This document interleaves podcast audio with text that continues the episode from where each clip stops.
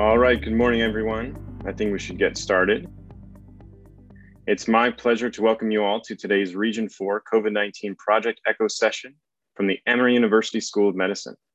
This session is a collaboration with the Emory University Serious Communicable Diseases Program and the National Emerging Special Pathogens Training and Education Center. My name is Gavin Harris, and I will be the moderator for today. Before we begin, please know that we will be recording this session and your data, while used for informative purposes, will be kept confidential. For those unfamiliar, ECHO is an acronym for Extension for Community Healthcare Outcomes founded by the University of New Mexico. It's designed to disseminate and amplify best practices in a collaborative and interactive manner. And if you are interested in participating in future sessions, please submit cases to us. Details will be at the end and on our website. All sessions are recorded and published on the website too, so feel free to subscribe. Now this ECHO session is the third in a special mini series specifically focusing on important preparedness aspects of Ebola virus disease. And we will return to updated COVID-19 topics and biopreparedness in general in the fall. Now, as always, if there are any issues during the webinar, please send us an email or type in the chat. If you would like to ask a question during the session, please type it into the Q&A feature. We will do our best to answer questions in real time and we'll discuss as many questions live as we are able. If we don't get to all questions in live discussion, we will post a recap addressing all the questions on our website when the recording to this session is available as a podcast next week. Now, Emory's Project ECHO has been accredited for continuing education credits by the ACCME, the ACPE, and the ANCC, and credits can be claimed following completion of this session by appropriate protocols. As per our compliance requirements, I would like to say that the planners and presenters of this session have no financial relationships to disclose.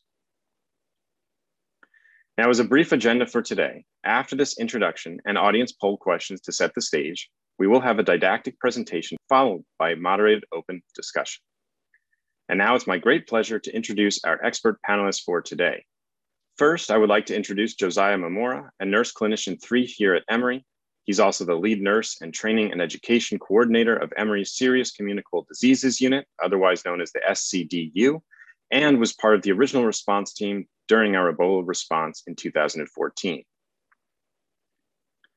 Next, we have Amanda Grindle, the clinical program manager for hospital readiness at Children's Healthcare of Atlanta, She's also the task lead for pediatrics, technical assistance, and metric development at NETEC.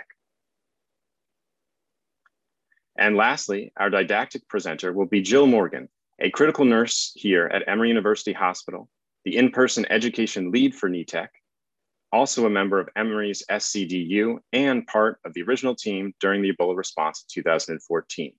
Welcome to you all. And now before we jump in, I wanted to put forth some introductory poll questions just to get a sense of our comfort level with this topic. The first is, how knowledgeable do you feel about PPE required for Ebola virus disease? If you could please select one option on the scale shown above. All right, if we could share those results, please. All right, so we have a pretty decent spread with uh, the majority of people, two thirds at least, uh, feel somewhat knowledgeable with the PPE required for Ebola virus disease and other special pathogens.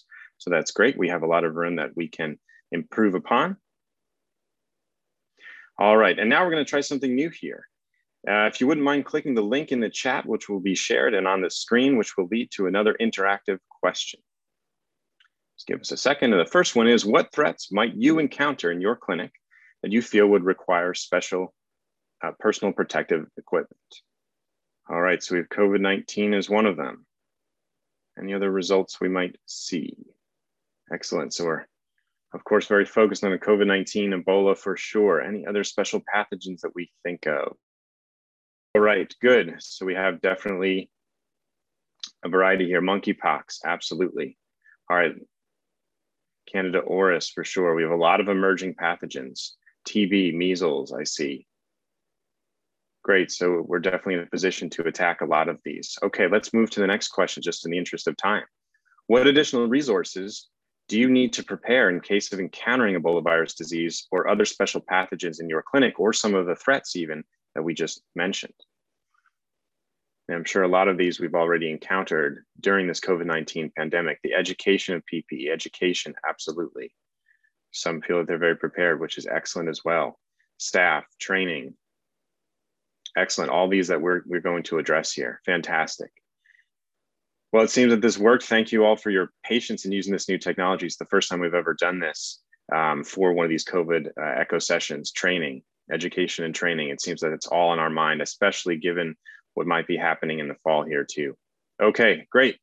Well, thank you so much for being a part of this again. I think it's time now that we're going to move to our brief interactive didactic to set the stage for our discussion. So with that, I'm going to turn it over to Jill Morgan.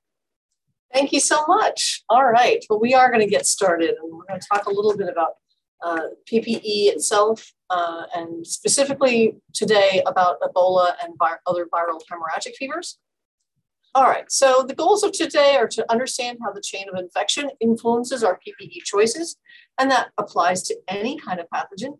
We're going to explore the competing concerns for patient versus staff safety, and we're going to discuss PPE research that helps inform our practices. So first, let's just talk about what kinds of things cause viral hemorrhagic fevers.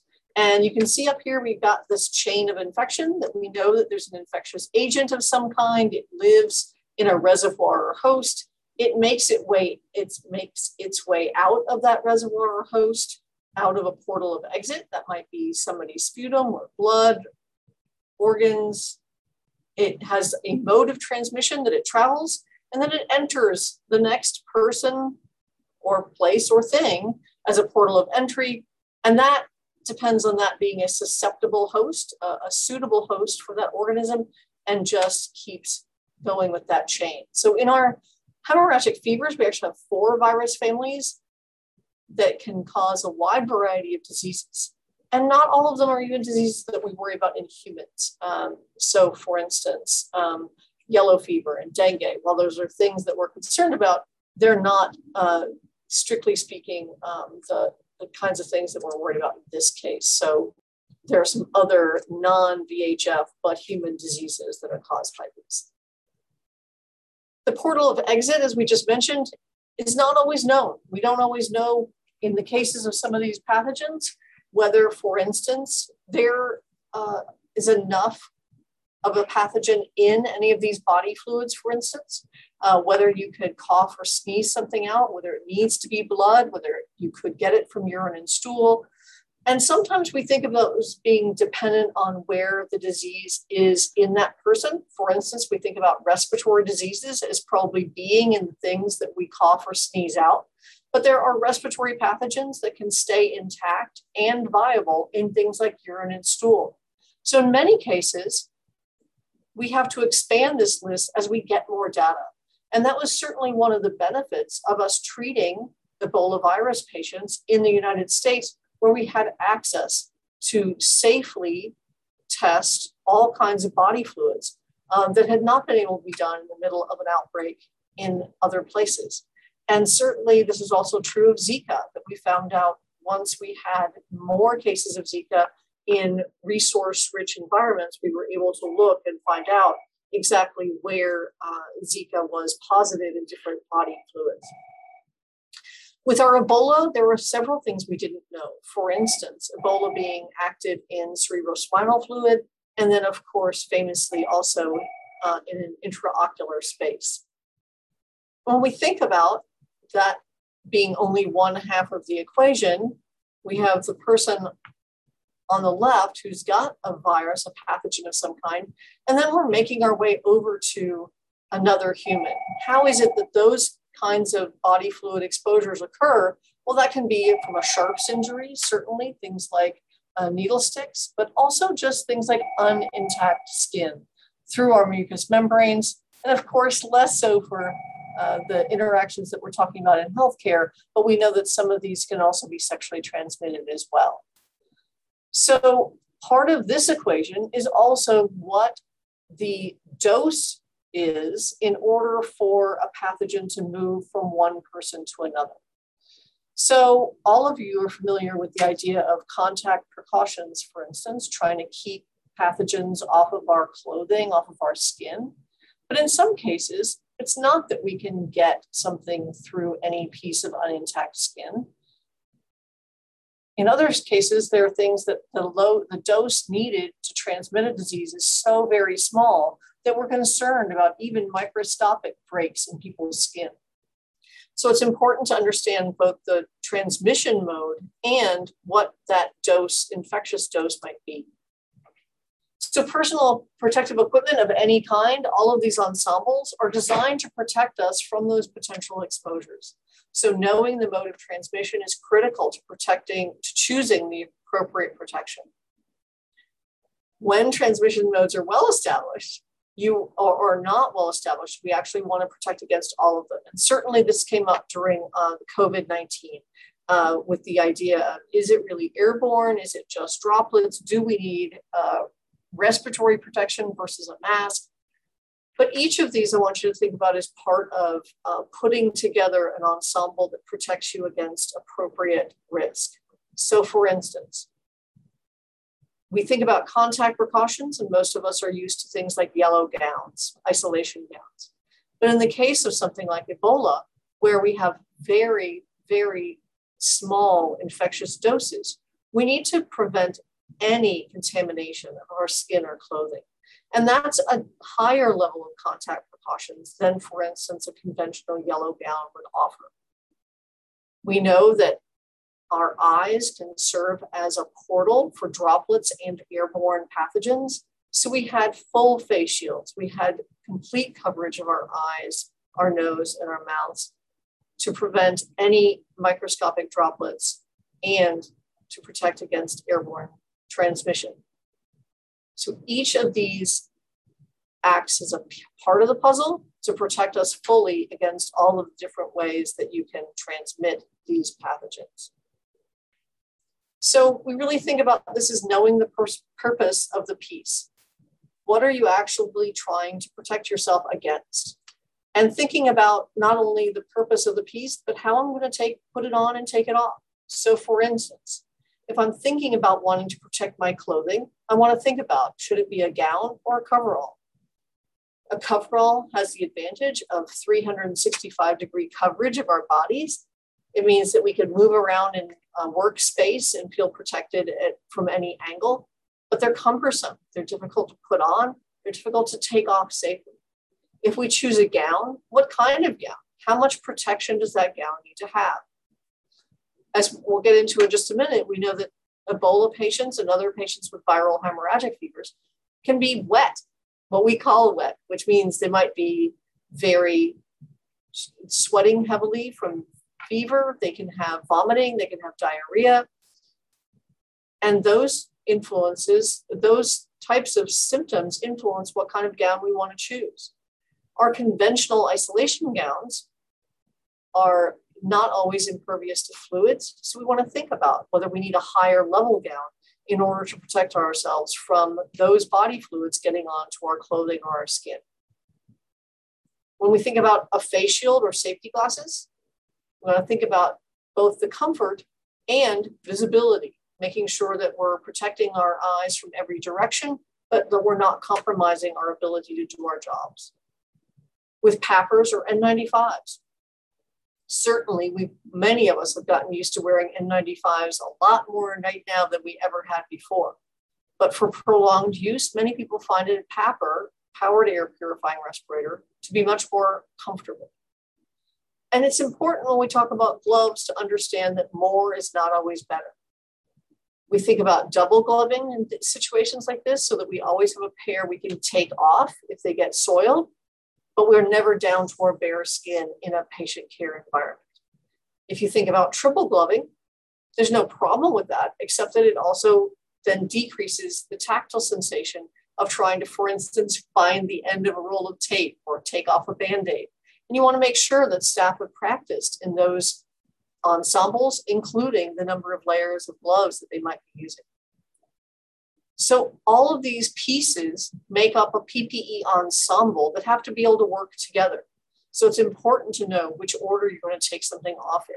How does your gown affect the rest of your PPE? So gown levels, we have uh, level one through four are the AAMI levels of gowns for healthcare use, and they range from marginally protective against fluids to fluid impervious. It's important to understand where those levels of protection are on each gown because they may just be in the critical zone, so that front and down the arms of the gown. And it may not have that same protection, for instance, on the back of the gown. So you want to make sure your staff are aware of not leaning against something or compromising a part of their PPE. There's also a difference between a surgical and an isolation gown in the amount of coverage they offer. And making sure that staff are able to both don all these ensembles and then the safe doffing of what can be very complex ensembles making sure that staff know which pieces must be removed first in what order so that they don't inadvertently contaminate themselves during the doffing process. So here's an example of those AAMI uh, levels of gowns. So first I wanna point out that the two different graphics here, the top red one that is just A's and B's and C's, an isolation gown has to have the same level of protection on the entire surface of that garment. So if you put the sides of it behind your back, you have the same protection all the way around. Surgical gowns, that's not true for. They have to have whatever their stated level of protection in what are called the critical zones. And you see those highlighted over the blue surgical gown in that pink red color. And that means that, for instance, if somebody were to touch your shoulder you may not have the same level of protection there as you would in the middle of your chest or down your forearm. So, having your staff know these helps them act safely when they're wearing these pieces of PPE. A level one gown has is tested against impact penetration. This is with jetted artificial blood and water. Actually, level one is treat, just chest, tested with water resistance. Level two, again, Impact penetration and hydrostatic pressure, again, tested with jets of water.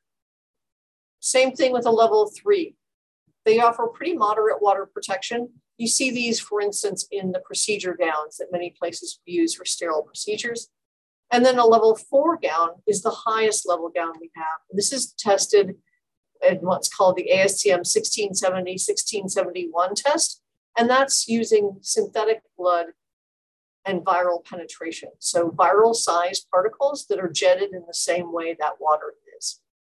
Making sure that things as small as, as viral particles can't be forced through the fabric under pressure.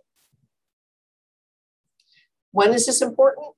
It's especially important if you might be needing to hold on to a patient, uh, hold on to a, a febrile patient or somebody bleeding, to hold pressure on something, or if a patient were to grab you with a sweating hand or something bloody, you want to make sure that uh, this, this level of protection is really saved for the times and the patients where that kind of event is likely and dangerous. So in when we think about viral hemorrhagic patients, we think about two levels. We have PPE that's recommended for what we call a dry patient. That's a patient that might be able to toilet themselves. You may be going in and taking vital signs, doing an assessment, but you're not having to physically be in contact with that patient for long periods of time. In this case, it consists of a single use disposable face shield, disposable surgical mask, fluid resistant gown that extends to mid calf or a coverall, and at least two pairs of gloves we like them to have extended cuffs. In other words, we want to be able to cover the cuff of the surgical gown because we know that the cuff of a surgical gown does not have the same protection as the rest of the sleeve has. So the outer glove should have extended cuffs to cover the cuff of the gown. That also gives us protection for an awful lot of the things that we do as healthcare workers, where we might be using the base of our hand in order to steady things as we're performing procedures on patients. For wet PPE, a patient who is unable to toilet themselves might be having lots of diarrhea or vomiting, who we might have to help hold up to move around a room onto a bedside commode. Or if it happens to be a child that we're having to hold, This is a higher level of protection. Again, starting with a single use face shield, but also having total skin coverage. So a surgical hood extending to the shoulders. In this case, we've moved from a surgical mask to an N95. We use a single use fluid resistant or impermeable gown that extends again to mid calf or a coverall. Two pair of gloves, again, outer pair of gloves should have extended cuffs to cover that knit cuff of a gown. And then we also want to have an apron that helps protect that PPE. And lastly, in the case of a wet patient, we want to make sure that our, our lower legs, calves, and feet shoe covers are all covered as well. And that means using fluid resistant or impermeable boot covers. You may be familiar with something like a bouffant hat and shoe covers from the operating room. And those were really designed to protect the operating room from our dirty feet or from hair that might fall off of our heads. But in this case, we're trying to protect the entire surface of our bodies from any of the pathogens that might be present in this room. So, when does that happen? When does a patient move from wet to dry? Well, it can be difficult. Sometimes this is definitely a judgment call. Patients don't just say, hmm, I think in about an hour I'm going to have a bout of uncontrollable diarrhea. Just doesn't happen. So we have to be prepared for the kind of situations and knowing what the clinical course of a disease will look like can really help us. And that's why it's much easier to care for even patients with something like Ebola than it can be with brand new pathogens, because we may not have a good sense of what uh, the, the course of a disease can look like, what all the stages might uh, be, and kind of getting to the point where we can anticipate the next steps. It's also important to understand that patients get better. And so sometimes we actually move backwards in PPE and say this patient doesn't need a wet ensemble anymore because they're now better and are able to toilet themselves, get up and move around the room safely. For us, it was definitely a judgment call, and it was important for the entire team to be on one page about it so that we agreed we're going to move from dry to wet because we think this patient's getting sicker and everybody was in agreement. And then we're going to move from wet and we're going to scale back our PPE once these patients are no longer a threat to us at that same level. So, some other things to think about, and this is really, I think, um, some of this more subtle things that, for instance, not knowing what the course of the disease would look like in a well resourced environment, we didn't know whether we were going to be able to leave these patients alone for any length of time.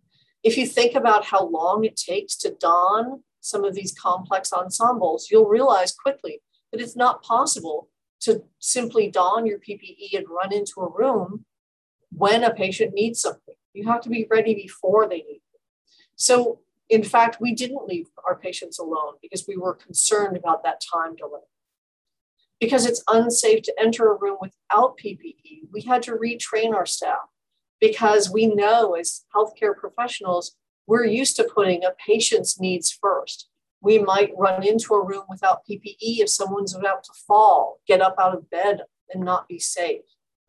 Maybe they've become disconnected from a piece of equipment or something's alarming. And frequently, healthcare providers will run into those spaces without appropriate PPE on. In the case of something as deadly as Ebola, we had to make sure that that wasn't going to happen. And that meant keeping people in PPE and training them to put their own safety first and foremost. We also tried to minimize the number of staff that were in a room in any day. So while that might mean longer hours for any one person in PPE, it meant a fewer number of people overall who were going to be exposed. And that helps us reduce doffing events because we know as long as our PPE is intact in that room, my skin, my mucous membranes are all protected. It's in the doffing that I might inadvertently contaminate myself. And we want to reduce the total number of doffing events when possible. You also have to think about somebody being in that PPE for a period of time, that it's not enough to just train in your ensemble, put it on, and take it off how do people tolerate being in a PPE ensemble for an hour, two hours, three hours, four hours? And can they then doff that PPE safely? So balancing comfort and having total impervious coverage. So these very complex ensembles require extensive training in order to use them and remove them safely. And this is where we saw some really risky behavior because the temptation is to put on more PPE, add layers, not always anticipating the difficulty that might add in the doffing procedure. But lastly, PPE and learning these things can be really empowering for your staff. When people feel like they have a certain level of competence in their own self protection, it gives them the ability to really think critically about what PPE they're choosing, why they're choosing it, and knowing that they are able to use it and remove it safely. Thanks. All right. Thank you so much, Jill, for that excellent presentation. You really brought up a lot of important points that we can certainly address, and, and I, I hope um, uh, you know we certainly do. And I just wanted to remind the audience as well: if you have any questions, please make sure to submit them via the Q and A function at the bottom of your screen. Before I get to some of our questions, there was one that actually came through, uh, which is I just want to address to the group too: is are we expecting an imminent Ebola threat in the near future? And I would just like to address this by, by simply saying, we don't know, but I can tell you based on evidence that we've seen in the last several decades with um, you know, several spillover events, of course, with SARS-CoV-1, with SARS-CoV-2, of course, with MERS. Um, these threats will continue to arise. And, and since the, you know, large Ebola uh, pandemic in 2013 and 14, we've really had Ebola outbreaks every year since. And there was an Ebola outbreak that just ended in Guinea earlier this year as well.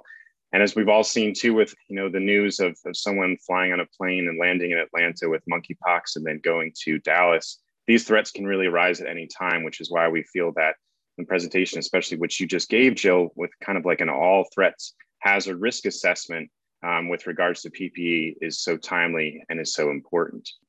The first thing I wanted to do uh, now is actually turn to uh, Ms. Amanda Grindle, um, who mainly does work with pediatrics, but of course also does metrics and is a lead here at NETEC. And I just wanted to get your pediatric perspective on kind of some of the things that you think about from uh, for children, especially with uh, COVID-19 and PPE, and also um, with special pathogens like Jill's mentioned. How do we compare or how do we contrast kind of what you think about? Yeah, thanks so much, Gavin, and thanks, Jill, um, as well. I think it's important to note Jill made an important uh, piece of information at, toward the end of her presentation about adding more is not always best. So when you think of pediatrics, you think, oh, your personal space is probably a little bit more compromised, meaning you're going to have to be closer to the patient a lot of times, doing things like feeding and holding. And your first inclination might be to add extra layers. Um, but I would caution you is that is it gets really hot for your staff if you do that.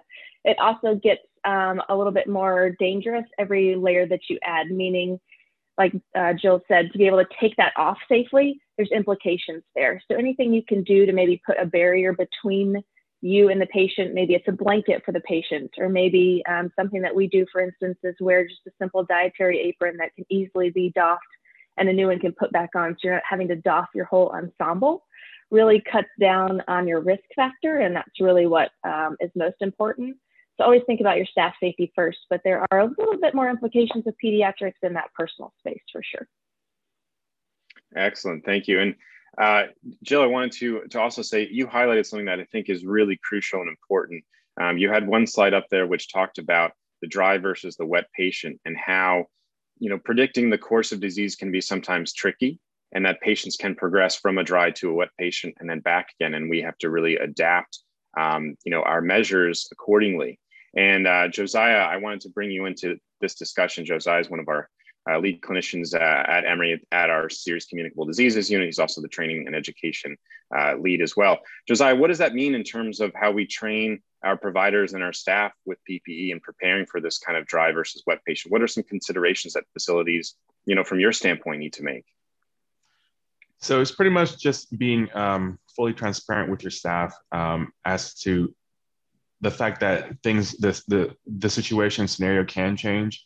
I think people can get caught off guard when um, uh, not everyone's on the same page. So what we did um, uh, with, with with our team is uh, every morning we would do what's called a, a, a morning huddle in which everyone on the team is updated all at the same time. Questions are all answered.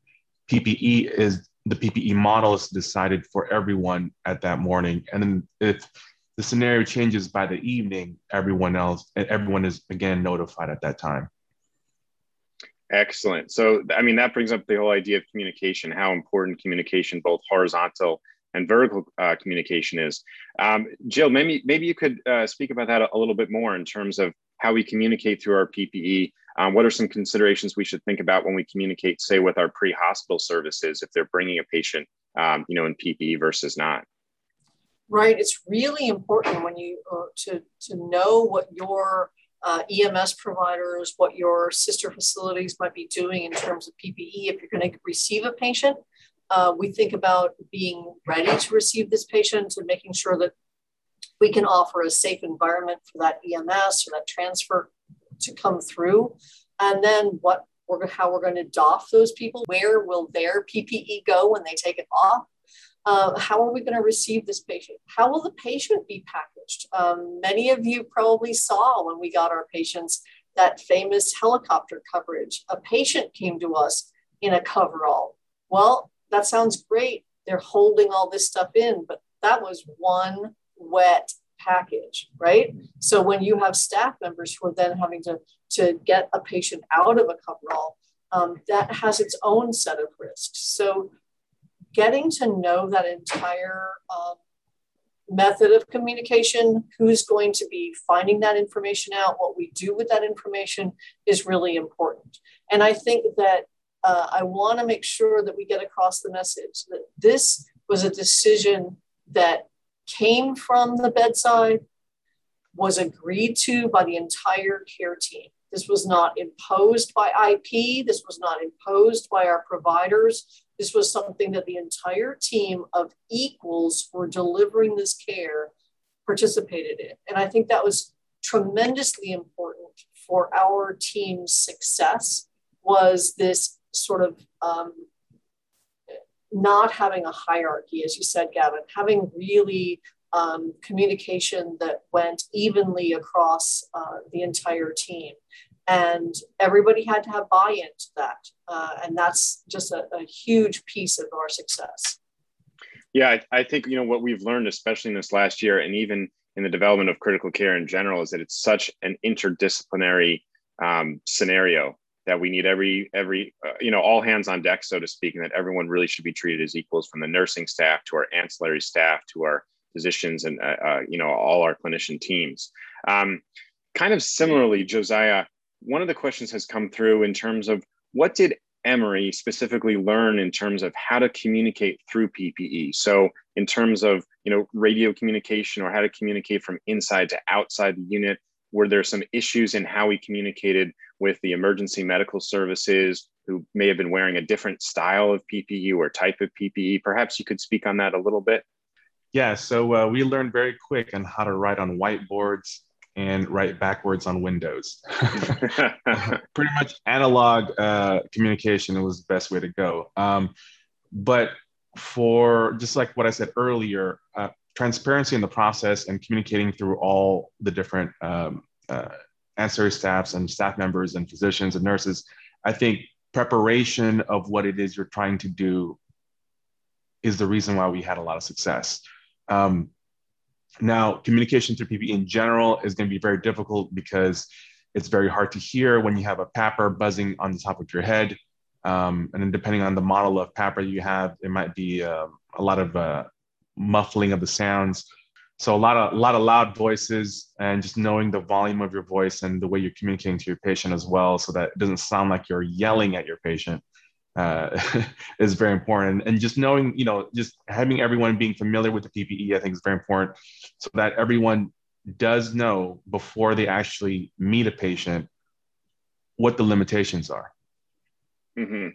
And Gavin, if I uh, can, I just wanted to say this is a good time for everyone to practice that really important closed loop communication that we might do naturally in things like code situations, but you want to employ that when you are have two people in N95s and face shields or PAPRs, you want to make sure you're making eye contact with who you're talking to. You want to make sure that you're closing that loop and saying, what I heard you say is, or what I'm going to give this patient is, so that you're repeating that and making sure that we're, we're closing that entire loop and that everything is accurate. Because again, patient safety is still our paramount concern. And we want to make sure that medication errors, treatment errors don't occur.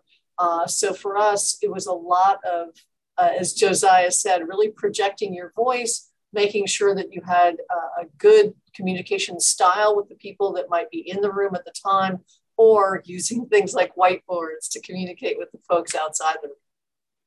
Excellent points from you both. Thank you so much. Um, Amanda, I just wanted to take a step back for kind of a second and, and, maybe look at this through a little bit of a broader system level lens, almost from a, you know, from the NETEC kind of perspective in a sense, because during COVID, we know that we've had PPE issues and, and supply chain issues. And I just wanted to get a sense, what should facilities and systems kind of keep in mind, even from a metric standpoint going forward, uh, in case there are new supply issues? How should we kind of think about managing them? And would some of these things perhaps even filter down to the individual um, unit levels? It's kind of a loaded question. um, sure, and then I'll let um, Jill speak as well because I know she's had a little bit of experience with this. But I think it's um, key on a couple aspects. One is really being um, in contact with that vendor that you're getting that supplies from and manufacturer, um, knowing what supplies that is that's coming in. Um, if it is, for instance, a substitution, that you're familiar with what that substitution is. and I think most importantly, it's listening to your staff. If you're getting, for instance, a new um, face shield or a new mask that's coming in and the staff is like this is not fitting like it was before or this for some reason it's not coming off as easy you know those are risks right there and um, they need to be dealt with um, on a really uh, kind of immediate basis there as well and just kind of working on sourcing for instance right now um, or before the next big thing um, although we're not finished with this one but really knowing where things are going to come from if you have to go to your second choice and third choice. Um, I think it's really important as it's really been highlighted with this SARS-CoV-2 is things are things are going to happen that are unanticipated. So the more kind of uh, layers we can put into it, the more relationships we can build up front, I think will really help um, the long-term uh, effects there. But really, really listening to your staff, being in tune on what that front line is really dealing with instead of just getting supplies in and we have gowns, but well, if those gowns don't protect you or keep um, your staff safe or keep the patient safe, then uh, there's really no point in having those gowns. So I'll let Jill chime in if she'd like. Well, Amanda knows that PPE is something near and dear to my heart these days. So I think we have a couple issues, Gavin, that are really serious for facilities. And the first is that many kinds of PPE were uh, released to US healthcare systems as part of an emergency use authorization or EUA. And a lot of those um, have now expired. And that doesn't mean the piece of equipment's expired, but the permission to use it in this uh, sort of uh, type of use has expired. And so people need to look at what's in their stock, uh, what's in their perhaps offsite storage, what did they procure during the pandemic that they may not now be able to use. Um, and so it's really important that people be uh, involve their entire supply chain in these decisions. As Amanda said, if what you have demonstrated you need at the bedside, for instance, is a certain layer of protection, uh, then how is the best means of providing that? Like if I need something impervious am I better off with um, an inexpensive plastic apron that I can source from our kitchen or environmental services over a conventional gown that might not offer that much protection? Because we, we want to again think about what we're trying to do with the piece and then getting something that suits the needs of the staff members who will be wearing it. But knowing your supply chain, knowing your um, the, the agents who are purchasing these things and making sure they know what your highest priorities are is really important. And then I would love to empower healthcare workers. Figure out, know for yourself what are the layers, what are the um, levels of masks? What are the levels of gowns? Do I know what I'm using now? Do I know what it's good for? Um, and that's something that I think a lot of us over the years just assumed somebody else sort of is in charge of. And it's important as healthcare providers that we know what we're using and what it's for. Those are all excellent points, Jill. Thank you. And you know, along those lines, Josiah, as as our you know training lead here at the SCDU, um, in terms of when we get new equipment in, when we start to shift, uh, you know, to changes in models and things, how important number one is it for you as someone who trains the providers and the nurses uh, to know the equipment itself, and then number two, how often are we training you know our providers our clinicians our ancillary staff? And and what what's so important or what are the priorities for you as a trainer in doing that?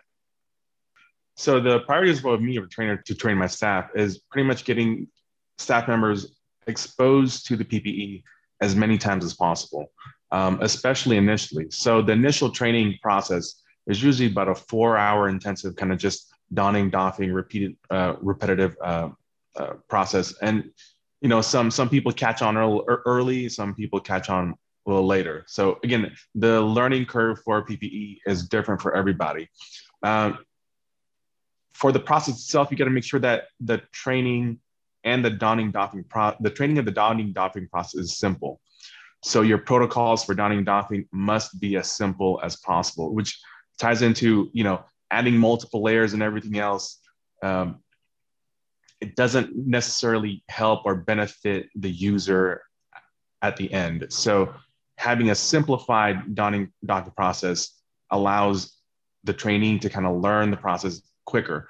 Also, simplifying, uh, making sure that your um, PPE pieces are interchangeable with multiple different manufacturers because one, you might be tied to a certain manufacturer of uh, a, a, piece of equipment or a piece of PPE, and then you know they got a business or they're out of short supply. Mm-hmm. You need to have the flexibility in your process to where you can replace those pieces easily.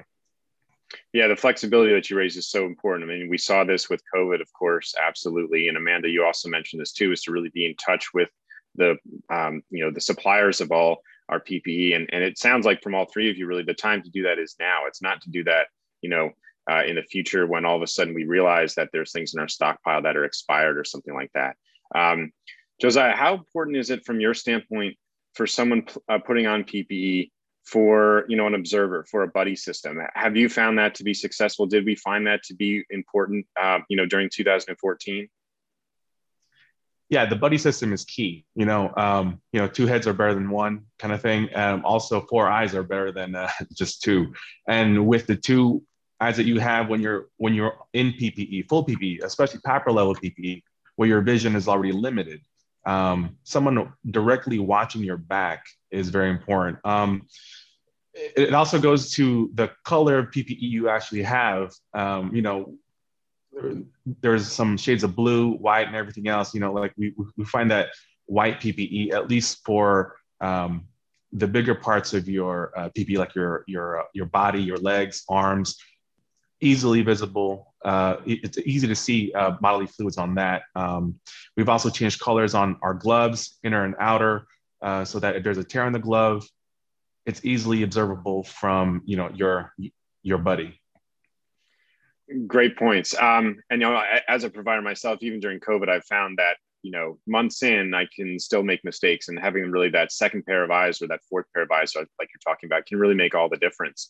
Um, one of the questions has come through, Josiah. You know, you had talked about this initial four-hour course that that you give to providers and nurses and all uh, other care personnel going through PPE. Are there any specific resources that you could perhaps point our audience to that might be beneficial from for uh, facilities that are out there? And you know, if there are resources that we might be able to post perhaps after this session uh, as well. Uh, NETEC um, is a very good uh, resource for all things PPE. Um, with that being said, uh, knowing the uh, manufacturer's kind of own resource to, you know, like the the manufacturer of your PPE, if they have videos online, um, usually they post videos on YouTube or things like that as to how to put on their PPE or what their PPE is supposed to look like, just so that you have a baseline of where you're uh, starting from. Also, the the National uh, Special Pathogens um, I, I, don't remember the full name, but uh, they they have resources as well. There's a lot of public resources. Again, it's important to note that you have to use those resources as a baseline and then make it fit your particular situation, your unit, and and your staff. Because one kind of a, a one size fits all model does doesn't necessarily work everywhere. Absolutely, and and oh, I'm sorry. Go on, please, Jill. That's go okay. Gavin, I was just to build on that. What Josiah just said is that a lot of people would like to have a single answer for what would work for them. But we have to deal with the reality of our physical environment in addition to the our staff. So for instance, do you have rooms with doors that shut or are you in a clinic situation where you have an open uh, uh, an open uh, room? Do you have ante rooms do you have negative pressure? Do you have room to make a doffing area or a donning area right outside your patient room? So while it sounds like, oh, what it should be easy to make this protocol, the as Josiah said, the protocol has to be adapted to your physical environment to make sure that people can do uh, that uh, protocol safely in that space. And then you have things like people's physical abilities. Um, you know, if you're putting people in a coverall, are they able to stand on one foot while they put it on or take it off? Um, can they reach and get the pieces off that they need to? Uh, and we certainly are concerned about muscle memory, and that's a big deal that has come up for a lot of us during COVID. Is are we sure that people are developing good PPE habits? When Josiah talks about the importance of repeated donning and doffing, he's talking about building muscle memory in a way that we know is safe. And if you have let people build muscle memory in bad ways, then they're just going to repeat taking their respirator off incorrectly or taking their face shield off and not doing something with it. So we want to make sure that we're implementing processes that can be repeated safely every time someone uses that article of PPE.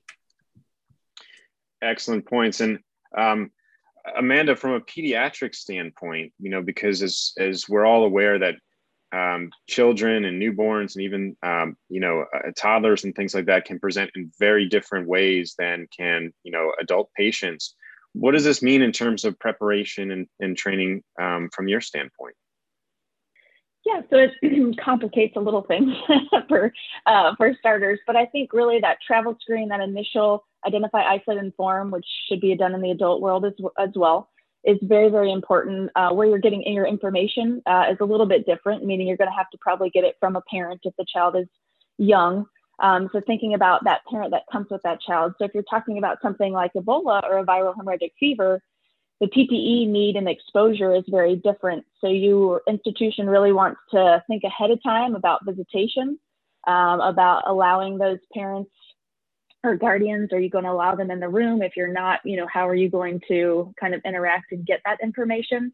Um, so there are a few uh, differences for sure. Visitation is a big one. I would um, urge institutions to create plans ahead of time so you're not having to backtrack or um, you're exposing people inadvertently, or then now you have two patients and it's an adult and a child or more um, there as well. So definitely having those conversations um, ahead of time uh, is, a, is a good start. Excellent points. And I would imagine, you know, from a, a pediatric side, right, to see someone come up in full, um, you know, personal protective yeah. equipment with a PAPR and you can only see their eyes can be extremely traumatizing for a young child. So I'm sure those considerations, um, you know, are definitely important. I mean, we, we saw that for adult patients. Um, yeah, um, something just to think about is, yeah, with pediatrics, really what they're seeing is really going to delineate how helpful or not helpful they're going to be for you, or if you're going to need a parent in the room or not, or maybe if you're going to need two or three caregivers versus one caregiver in the room. So really um, thinking about the patient and what you look like. Uh, an important thing that uh, we've instituted at Children's is um, having a book with what the care provider looks like with their PPE not on, so you can see their face, you see their name you can tell them you know we have a couple favorite things you know in kids it's what's your favorite color and you know like under mine would be listed red for instance something just to relate to the um, child and just let them know you know that it is you and you're there to help and they're a lot more apt um, in the drills that we've done to really respond to that versus someone just walking in um, and looking very unfamiliar with them, especially if you're not going to allow a parent or caregiver or visitor in the room. It's really the nurses takes on a whole new role of you're now the caregiver, the provider, the parent, the teacher, all that kind of thing. Right. I mean, as you point out with, with children, right, that first initial visit, perhaps even more so than adults, that first interaction can really make or break the entire treatment course, the entire trust that a child will place in a provider. Yeah, excellent points. Um, we're getting a little bit short on time, but I just wanted to say as well too, um, some of the resources that all three uh, of our panelists have mentioned, we will be posting on our webpage next week. Um, they are also been posted in the chat with the NETEC PPE tools and resources and National Special Pathogens and Education Training Center uh, website as well. Now, there have been several questions that have come through with regards to vaccination, and I will just start by saying that there are several Ebola vaccines that are uh, being investigated, and several have been licensed as, as well. Uh, two are licensed in Russia and China. Those are adenovirus vector vaccines, very similar to the COVID-19 vaccines produced by AstraZeneca and Johnson and Johnson. And then there is also a live attenuated vaccine that is licensed here in the United States, um, of which, yes, several, several I guess the list is growing um, of Emory uh, personnel who have been vaccinated for this. And, and one of the questions was that do we think vaccination will change how we look at PPE in terms of our special pathogens? So I just wanted to get a, a sense from our panelists in terms of would this matter uh, in, in preparing for a viral hemorrhagic fever? Josiah, from your standpoint, would this matter? It, it does matter in the in, in the ability for um, and confidence of the provider to provide care. I think having a plan B is always great, and I think vaccines, um, in in a sense, is always going to be plan B. Plan A will always be PPE. Understanding your PPE, because when you make that initial patient contact, or when you get a patient, you you you're you're you're coming in blind, right? Um, until you kind of have a full assessment of, what, of what's going on.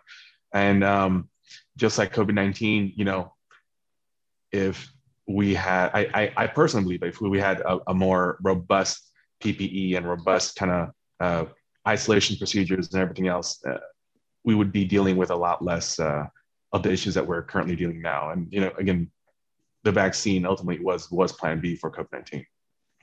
Great, great points. Jill, your thoughts. Would as a provider who is vaccinated, say for Ebola, would this matter in terms of how we approach PPE?